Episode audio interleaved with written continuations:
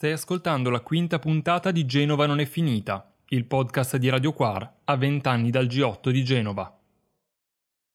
A luglio 2021 abbiamo mandato in onda su radioquar.com racconti, interviste, testimonianze e letture per rielaborare insieme quanto successe in quei giorni, a due decenni di distanza. Ora abbiamo deciso di raccogliere tutto quel materiale in questo podcast che verrà pubblicato settimanalmente sul nostro sito radioquar.com e sulle principali piattaforme quali Spotify, Google Podcast e iTunes. Questa settimana vi proponiamo l'intervista a Manolo Luppichini, mediativista e filmmaker che ha vissuto e documentato le giornate del G8 di Genova. A seguire una riflessione del centro sociale occupato autogestito Zapata di Genova e un estratto da Genova G8, un vertice nel sangue, a cura del collettivo antagonista savonese. Ciao a tutte e a tutti. Per, que- per lo speciale sul ventennale di Genova abbiamo al telefono uh, Manolo Luppichini. Ciao Manolo. Ciao. Manolo è, è regista e autore, filmmaker, media attivista, reporter, ha girato documentari e cortometraggi. Impegnato nel racconto e nella denuncia dell'apartheid israeliana ai danni del popolo palestinese, com- così come della lotta del popolo curdo. Unisce la sua professione all'impegno politico e civile. Manoli, innanzitutto grazie della disponibilità e benvenuto a Radio 4. Grazie a voi dell'attenzione a questi temi. Eh, tu ne avrai parlato chissà quante volte e permettici di iniziare questa chiacchierata dalla notte della Diaz. Magari non tutto il nostro pubblico sa che fondamentalmente grazie a te esistono le riprese dell'irruzione notturna nella scuola e alcune delle immagini di quella violenza, quella si nota a tutti. Tu eri nella Pascoli di fronte alla Diaz eravate con altri videomaker al terzo piano e tu sei riuscito a riprendere dall'alto quelle scene e soprattutto a occultare la videocamera perché una successiva irruzione alla Pascoli porterà al sequestro di cassette di girato di altri videomaker. Le tue riprese sono finite nella sentenza a carico della catena di comando della polizia impiegata a Genova.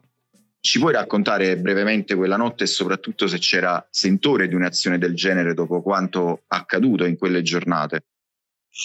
Allora, Mm, allora sì, prima di tutto non, non, non, sono stato l'unico, non è grazie solo grazie a me, grazie anche a me perché erano diverse persone poi a girare dal tetto degli inglesi e da altre posizioni, insomma più di una persona è riuscita a, a raccogliere qualche immagine sempre dal versante della Pascoli, chiaramente che era la scuola mh, appena oltre la strada eh, rispetto alla, alla Diaz dove, che era il dormitorio e dove insomma tutti sanno che ci fu l'irruzione eh, della polizia. Eh, quella sera mh, mm, io ti dico, inizio tra l'altro non, non, ero lì, ero, ero, stato a cena fuori, ero stato da un'amica a riprendermi un attimo con delle altre persone, a farmi una doccia perché c'erano state, insomma, eravamo già stanchi, insomma, era successo il giorno prima quello che è successo a Carlo Tolemaide, tutti gli scontri della giornata, il 21 stesso c'era stata una giornata pesantissima con scontri, corteo spezzato, carico ovunque, bastonate, manganellate a destra e manca. Eravamo tutti molto stanchi, molto provati da tutta la cosa, quindi io avevo approfittato di un'amica per stare un po' riprendermi un attimo. Eppure però c'era questo questo elicottero che ronzava, insomma c'era una situazione che non non mi piaceva, quindi ho deciso dopo questa cena di tornare, non so, tornare di, di, di, qualcosa, di tornare alla Diaz per mettermi un po' a lavoricchiare, a fare montaggetti, cose che faccio nelle pause dalle riprese. E mh, arrivai che era, era, da poco, non da molto c'era stato quel passaggio di una macchina della polizia, una specie di provocazione eh, che poi viene utilizzata come ragione per cui, insomma, o meglio, insomma, hanno provato a dire che era stata quella la ragione per cui poi ci fu, ci fu il raid, chiaramente era una menzogna.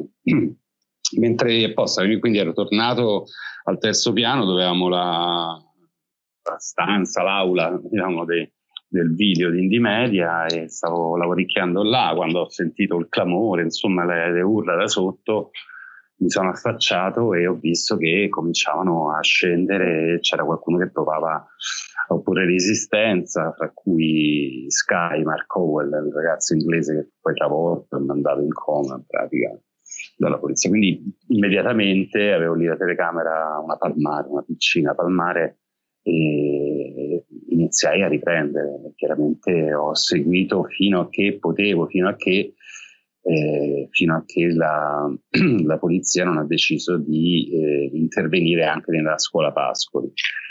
E quindi ho ripreso quello che potevo, c'era la grande confusione, noi eravamo diciamo, centinaia di metri forse dalle finestre opposte e cercavo di scorgere dalle finestre qualcosa che potesse poi insomma aiutarci a, a raccontare, a denunciare quello che accadeva.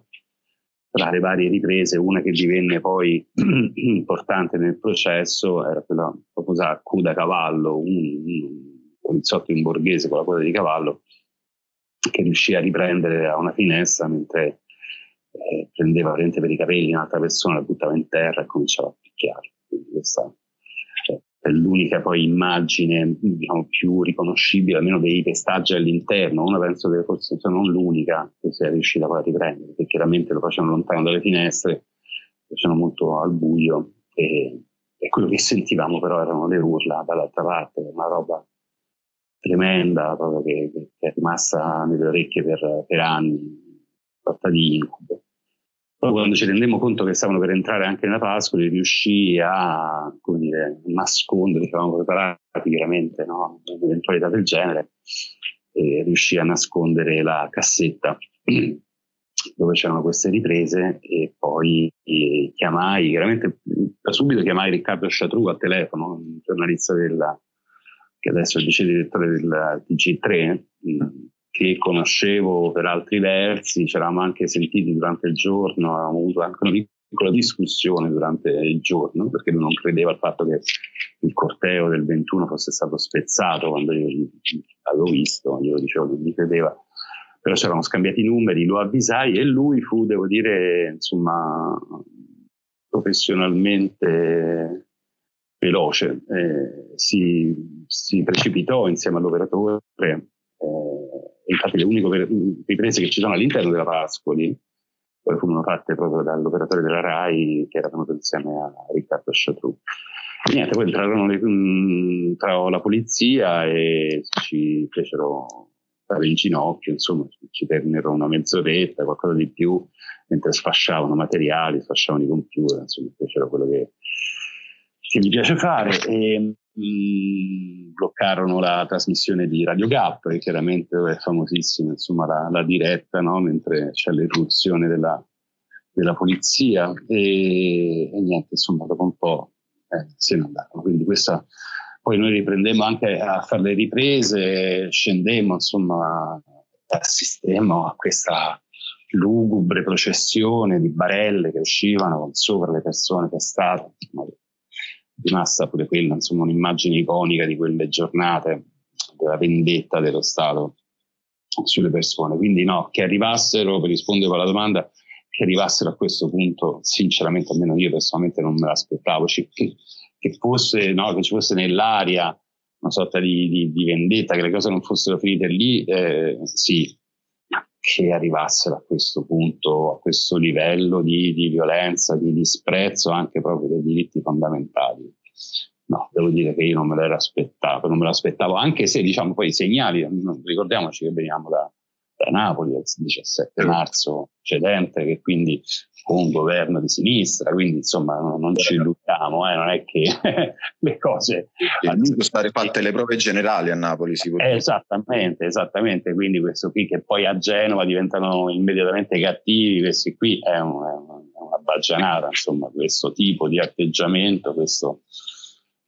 Questo disprezzo proprio no? per le regole fondamentali della convivenza tra esseri umani, bene, sembra purtroppo praticato eh, già da prima, in modo che sappiamo storicamente quello che è successo, pensiamo agli anni 70, eccetera. E quindi, insomma, niente di nuovo purtroppo. Senti Manolo, in un'intervista su come i filmmaker sono impegnati a raccontare il tempo presente, Vilma Labate ha detto che dopo Genova era più difficile narrare questo paese perché la realtà aveva superato ogni possibile immaginazione e lo diceva lamentando la poca propensione soprattutto delle grandi produzioni a raccontare le dinamiche sociali di questo paese. E invece proprio il lavoro documentaristico ha assunto sempre più rilievo a livello di attenzione del pubblico, anche di riconoscimento della critica.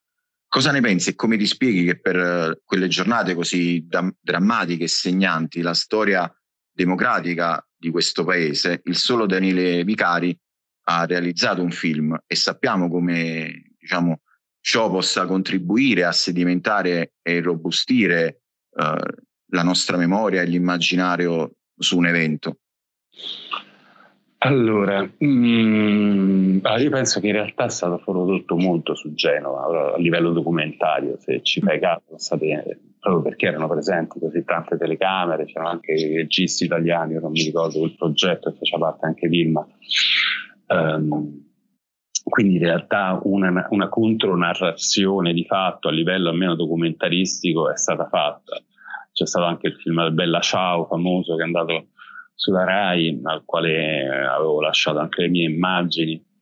E, ehm, sì, forse di fiction è stata fatta solo una, però fatto così recente e così pesante, secondo me se ne, quando ci sarà il tempo, quando sarà, cioè, noi siamo, io, molti di noi siamo ancora sotto, sotto, sotto, sotto, stress, ancora un po' traumatizzati da quell'evento, uno se l'ha poi elaborato in questi giorni proprio con, con un po' di gente che faceva parte di Indie Media, stiamo provando anche a rimettere su delle cose, a, a raccontare dei pezzi attraverso quello che era lo strumento Indie Media, insomma, che abbiamo utilizzato in quegli anni.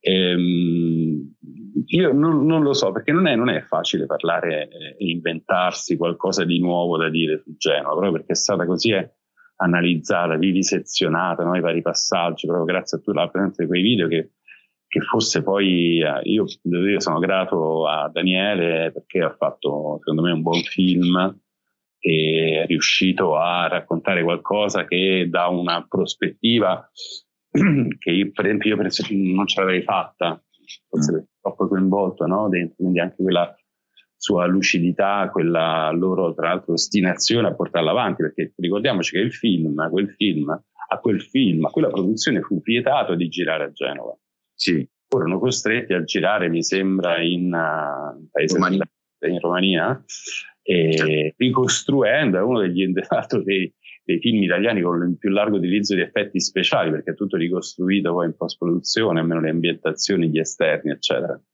E questo ti dà la misura di quanto fosse appunto l'ostinazione di Daniele e della Fandango, che insomma si è dimostrata in grado di sostenere una, un'impresa del genere, però c'è voluta veramente molta ostinazione e voglia di farlo, perché è chiaro che è un tema che, che, non, che, non, che non, si vuole eh, che, sedimenti nella memoria, è qualcosa che si vorrebbe da parte diciamo, di coloro che detengono un po' il potere che si dimenticasse, un po' un errore, cioè un problema, però abbiamo visto che tutti coloro che erano coinvolti, responsabili, alla fine in realtà sono stati promossi, cioè non è che c'è stato quindi c'è questa difficoltà da una parte. Da parte, diciamo, documentaristicamente è stato molto, molto raccontato, anche se poi visto poco sul mainstream, perché il mainstream eh, però ormai ci siamo anche resi conto che i canali non sono più quelli mainstream, quelli dove viaggia molta della comunicazione, penso che eh, ci sarà anche modo di riprendere questi temi con un po' più di eh, con, con, di osservarli con un altro occhio adesso dopo 20 anni secondo me qualcos'altro emergerà però sì è strano è strano che abbiano fatto un solo film ma penso che ne usciranno altri adesso. si spera Parlando sempre di videomaker eh, e reporter eh, indipendenti, in quei giorni per strada ce n'erano, si può dire, a centinaia, forse il primo grande evento in Italia che ebbe tale copertura. E non fu un caso perché nel movimento l'importanza del racconto, della testimonianza, della comunicazione a rete era cresciuta e maturato nel tempo. E non è un caso che molti validi documentaristi e videomaker italiani vengono da un'esperienza di movimento. E cosa nota questa capillare presenza di reporter oltre i media mainstream per un evento di interesse mondiale che non ha fatto comunque recedere la regia della eh, repressione dal proprio disegno.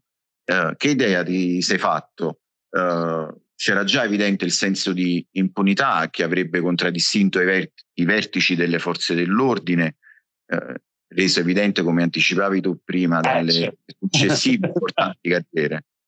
Esatto, delle importanti carriere, ma eh, il fatto che il sentore, cioè che, che loro comunque avrebbe, avevano già scelto un, una sceneggiatura eh, era evidente apposta, come dicevo prima, anche da quello che era successo a Napoli il 17 marzo del 2001. E, però venendo alla presenza delle camere, chiaramente quello fu un momento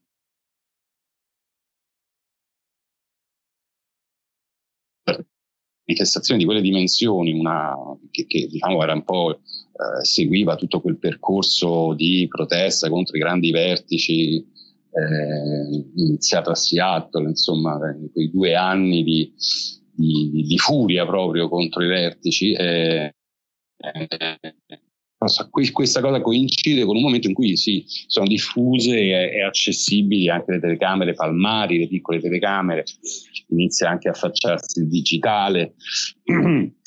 Quindi questo connubio e questa e, e, questa grande attenzione che si era creata intorno a questo evento ha fatto sì che eh, fossero presenti così tante persone eh, che impugnavano la telecamera, che è stato un, bene per molti versi, è stato anche un problema per altri perché non tutti e non tutti avevano ben presenti quali fossero diciamo, le, le, regole di ingaggio necessarie per evitare che le immagini poi non diventino un, un'arma nelle mani di chi poi vuole usare per, per, per, per condannare o per, uh, sminuire, per, uh, imbrattare proprio l'immagine di, di, di quella protesta. Eh, quello che è uscito apposta poi sono tutte le immagini, quella cosa che dispiace per certi versi, sono chiaramente tutte le immagini della violenza, della, della repressione necessarie perché per i processi sono state poi essenziali e per le denunce ma quello che è scomparso sotto apposta, i lacrimogeni, il sangue, la, la, è stato quello che aveva portato lì quel movimento. E quindi tutti quei temi, quei contenuti, eh, quella, anche quella gioia, quell'ingenuità, quella, uh, illusione di poter incidere su dei processi a livello mondiale, tra l'altro tutti quei temi sono temi assolutamente attuali, quelli che venivano agitati in quei giorni. Ecco, tutta quella, tutta quella roba lì è sparita. Tut, tutte quelle immagini, tutto quel, quel pezzo di racconto che era perché la gente aveva deciso di andare a 300.000 a Genova, ecco, tutto quel pezzo di racconto non, non, non, è mai alla fine non è mai emerso. E questo forse è un po' quello che mi è dispiaciuto, che eh, nonostante ci fossero tutti, tutti quei film, tutte quelle persone a riprendere, poi il tema importante eh, fosse evaporato, o meglio, nascosto, soffocato da, dai lacrimogeni, dalla violenza, dall'omicidio di Carlo, che chiaramente è qualcosa che ha stordito e ha spostato proprio tutte le misure. Senti Manolo, vent'anni da quelle proprio giornate eh, con il sacrificio proprio estremo di Carlo. Eh, sul piano politico, ancora una volta, a noi sembra, così come con la stagione delle lotte degli anni 70, questo paese, o almeno comunque una parte di esso, sicuramente i suoi vertici politici e istituzionali, ha scelto di non fare i conti, eh, riducendo il racconto a elementi isolati, sfuggendo diciamo, a quel disegno di cui stavamo parlando prima. E l'attacco violento portato a un movimento, eh, è vero, eh, volte diverso, variopinto, ma unito dalla critica al modello eh, neoliberista che si andava dispiegando con sempre maggiore forza, è venuta meno anche la eh, pallida comunque resistenza della sinistra istituzionale. E i temi come quello dell'ambiente, del clima, la lotta alle disuguaglianze, eh, la lotta di genere, di reddito, uh, il tema dei rapporti tra sud e nord del mondo a distanza di vent'anni comunque come hai detto tu prima sono ancora centrali, attuali e han, anzi hanno uh, segnato poi uno spregiudicato avanzare del uh, disegno onnivoro e, e, autodistruttivo capitalista. quindi avevamo ragione noi come da slogan, ma oggi cosa resta di, di Genova? Eh, non tacendo poi le divisioni che ha pure ha portato successivamente, diciamo, eh, all'interno del movimento? Eh, questa è una domandaccia. Eh, resta, resta, poco, resta molta amarezza. E restano, beh, chiaramente poi eh, questi sono tutti anche processi un po' classici, no? Cioè, a volte dei temi riemergono, per esempio la questione, eh, la questione femminile è molto presente grazie a nulla di meno, per esempio alcuni temi sono, sono riemersi e stanno venendo affrontati.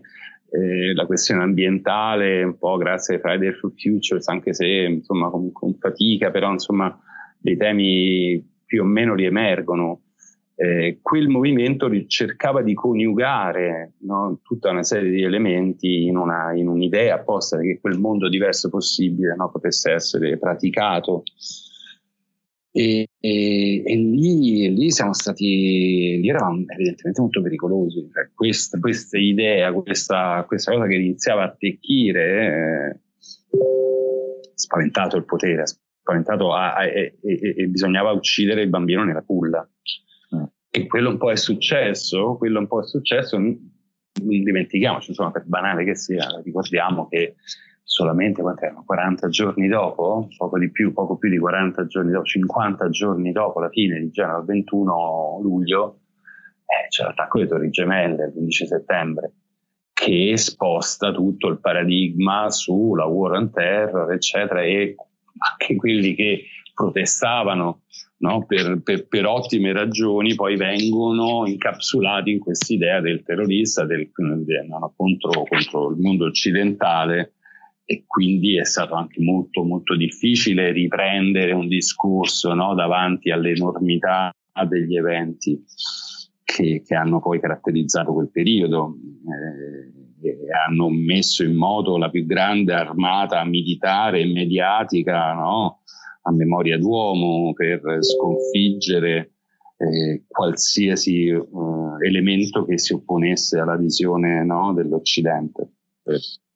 Quindi, quindi niente, oggi, oggi restano le macerie, le macerie su cui cominciare a ricostruire, insomma, poi dopo la pandemia, che tra l'altro è sempre un effetto di cose che dicevamo a quell'epoca, in realtà, se noi ci siamo una comunità di Cassandre, in realtà tali è, per quanto triste sia dirlo, eh, sono tutte cose che poi sono, sono, sono accadute e hanno trovato sempre una, una società incapace di gestirla.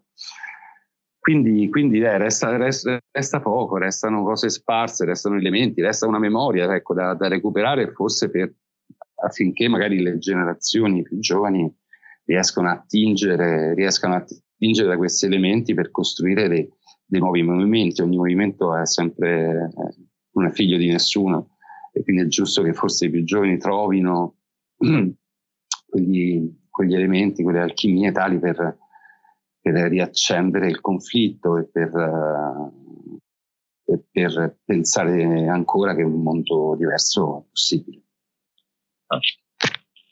Senti Manolo, un'ultima domanda. Eh... Se mi dispiace, non volevo essere triste, però un po' così. No, no. Eh, la, la, realtà è questa, perché purtroppo da, da quelle eh. macerie fine non, si è costruito veramente ben poco. Forse non c'è stata anche la, non so se la volontà, forse la forza sicuramente. Sì, eh, senza dare adesso responsabilità, cioè insomma siamo tutti quanti perché insomma viviamo tutti nella stessa condizione, quindi non, non, so, non mi va di dare responsabilità a nessuno. È chiaro che siamo poi travolti dall'informazione, insomma, dove si poi tutto un altro discorso come quel processo che avevamo innescato con Indie Media, che aveva un certo, un certo segno, un certo uh, un impegno no? nel fare un certo tipo di, di comunicazione, poi quella, quelle, quelle, nostre idee sono state, almeno di fare comunicazione, sono state prese, sussunte, messe a registro, messe a profitto eh, dal capitale, ecco qua che ci troviamo in questo, in questo vortice di social media dove veramente non, fake news e, e giustificazioni e mh, chiacchiere da bar che poi diventano eh, luogo comune, insomma, abbiamo, abbiamo, veramente parecchio da lavorare per rimettere in, in equilibrio quello che sta succedendo nel, nel landscape eh, diciamo, dell'informazione. Forse, forse si è scelto più il privato, diciamo, dopo Genova per almeno una decina d'anni piuttosto che, che la piazza. Ecco. Forse si sta recuperando questo negli ultimi anni, almeno questa è la mia sensazione, magari sbagliata, però... Piacerebbe pensarlo, non, non lo so, non lo vedo. Diciamo che gli ultimi anni possa poi caratterizzati pure dalla, dalla, dalla pandemia, sono, sono, difficili da prendere come, come parametro, no?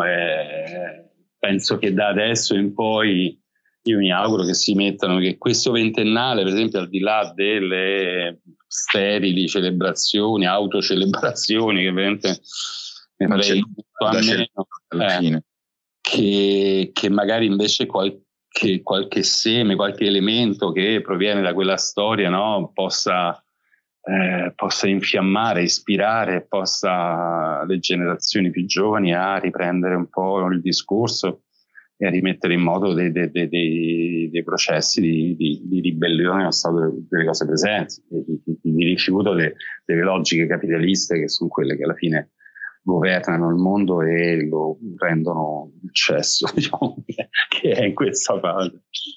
Così.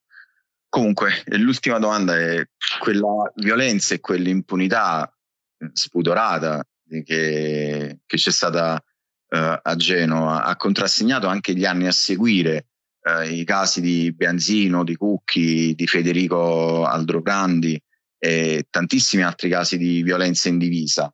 C'è un filo che lega diciamo, questo procedere con la Diaz e con Bolzaneto, eh, senza dimenticare però che la pratica della tortura programmata era stata già sperimentata sui compagni e sulle compagne delle lotte nelle stagioni degli anni 70.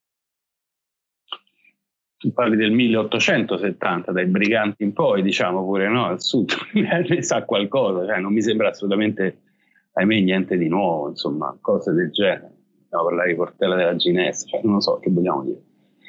Il modo in cui eh, determinato una parte delle forze dell'ordine che poi insomma, gestiscono eh, l'ordine pubblico con, con una, da, da, da, da, dittatori, da, insomma, fascisti, eh, questa cosa non è, non è, niente di nuovo. E, diciamo che fortunatamente, cioè, uso ma, ma, ma male questo termine, diciamo, forse negli ultimi anni, grazie al coraggio di alcune persone, parlo della della mamma di Federico, della,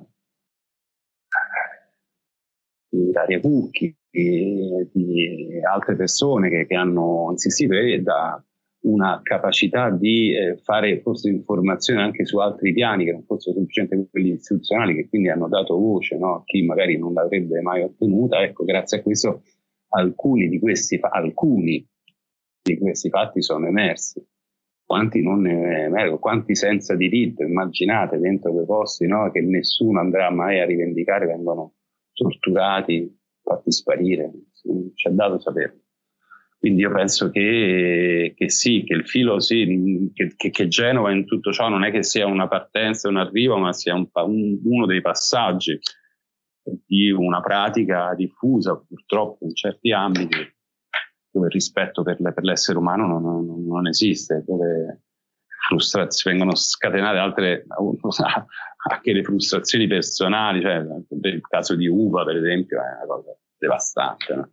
Come, quindi, quindi, sono diversi elementi che però apposta riunite, tenuti insieme dal filo dell'impunità. Queste persone sanno di essere punite. Vediamo la, la caserma Levante di Piacenza, no? ultimamente, che facevano questi qua associazione a delinquere, con, consapevole del fatto che non erano impuniti. Ora questi qui sono venuti a galla, di nuovo sono no, la punta di un iceberg, perché questo elemento purtroppo è diffuso. Poi non dico che ci siano anche poliziotti onesti e brave persone, perché questi dei numeri, però purtroppo queste, pers- queste persone oneste, eccetera, dovrebbero alzare più la voce e, e denunciare quello che è una pratica diffusa all'interno dei commissariati, delle stazioni dei carabinieri e carceri. dove i diritti umani vengono calpestati quotidianamente. noi ti ringraziamo della disponibilità e della chiacchierata che abbiamo fatto su Genova e non solo su Genova ovviamente. Ah, grazie a voi per l'attenzione di nuovo perché come diciamo forse la memoria è l'ingranaggio collettivo e, e ogni, ogni, possibilità così di lubrificarlo, di rimetterlo in modo, di farlo muovere è importante. Quindi grazie a Radio Quarle per, per questa iniziativa che state facendo. Questo è un messaggio del centro sociale occupato autogestito Zapata di Genova. Siamo stanchi di sentir dire che avevamo ragione. Per tutti noi presenti, avere ragione non vuol dire assunzione di responsabilità da parte di chi ha orchestrato il massacro del G8. Avere ragione non vuol dire prendere coscienza della strategia politica repressiva e criminale attuata in quei giorni del 2001. Avere ragione non vuol dire processi giusti e sentenze adeguate, avere ragione non vuol dire svelare finalmente la verità e punirle per quanto imbarazzanti. Sentirsi dire vent'anni dopo che avevamo ragione è l'ennesimo tentativo di appannare le istanze di un movimento mondiale per cristallizzarlo agli eventi del luglio 2001 e ridurlo ad un limitato tempo storico, distogliendo l'attenzione dalle motivazioni e dall'urgenza comunicativa che portò alla nascita di un movimento mondiale, che trova le sue radici ben prima di vent'anni fa. Miniera dopo miniera, sfruttamento dopo sfruttamento, impoverimento dopo impoverimento, la valanga del capitalismo si ingrandisce sempre più e si avvicina pronta a soffocare fino all'ultimo l'alito di vita del pianeta. A maggior ragione oggi è ancora più impensabile e inconcepibile rimanere indifferenti all'urlo assordante della terra, che ogni giorno si manifesta, potente e spesso letale. Terremoti, scioglimenti dei ghiacciai, tsunami, epidemie e altre catastrofi non sono prettamente di origine naturale, L'inqualificabile comportamento dell'essere umano è stato ed è tutt'oggi il protagonista del disastro ambientale. La sostituzione dei reali bisogni, la mistificazione dei desideri, l'illusione del progresso, l'egotico obiettivo del successo, la volontà tirannica di pochi potenti è ormai diventata allucinazione collettiva. Sono questi i fattori determinanti dell'autoconvincimento per cui la propria posizione sociale ed economica sia l'unico modo per tutelarsi e guadagnarsi la strada della salvezza. Ma la salvezza a cui si pensa potrebbe essere solo momentanea e personale e non proiettata alla salvaguardia del benessere collettivo. Lo spettro della schiavitù è da sempre il motore della prevaricazione del deperimento della propria coscienza di essere umano nel mondo le catene sono state sostituite da un caricabatterie, i libri di favole sintetizzati in Full HD. Lo zapatismo rappresenta oggi più che mai la possibilità di esistere in questo mondo ed essere parte di e non avere parte a, soggetti e non oggetti, essenze in diritto di vivere e non ruoli, presenze fondamentali e non marginali. Questo per far sì che la sensazione di impotenza non sia più una ragione valida o una scusa che che impedisca di distinguere i bisogni necessari da quelli superflui, da capricci che creano assuefazione a questa condizione liminale in cui siamo reclusi. Se si può uscire dalla selva attraversando l'oceano con una piccola barca a vela si può anche uscire dalle proprie confortevoli case e attraversare le strade rinunciando a qualche fantasia indotta e acquisendo coscienza e finalmente determinare la direzione politica della nostra comunità. Esco dal lavoro in motorino, mi faccio tutta la circonvallazione a monte, vedo i segni del devasto e proseguo finché non arrivo sopra Corso Italia. Scendo e nei pressi di Piazzale Kennedy vedo un cordone di carabinieri che chiude la strada. Davanti a me qualcuno in motorino come me passa il cordone che si richiude subito dopo. Ci arrivo davanti, mi fermo e chiedo di poter passare. Sono completamente vestito di nero come quasi sempre. Un carabiniere si gira, è decisamente agitato, mi guarda e mi urla: Tu sei uno dei nostri? Ma io non capisco che cazzo dice. Da Genova G8 un vertice nel sangue a cura del collettivo antagonista savonese. Quello che hai ascoltato è Genova non è finita, il podcast di Radio Quar a 20 anni dal G8 di Genova. Puoi trovare tutte le puntate del podcast e molto altro su radioquar.com e sulle principali piattaforme quali Spotify, Google Podcast e iTunes.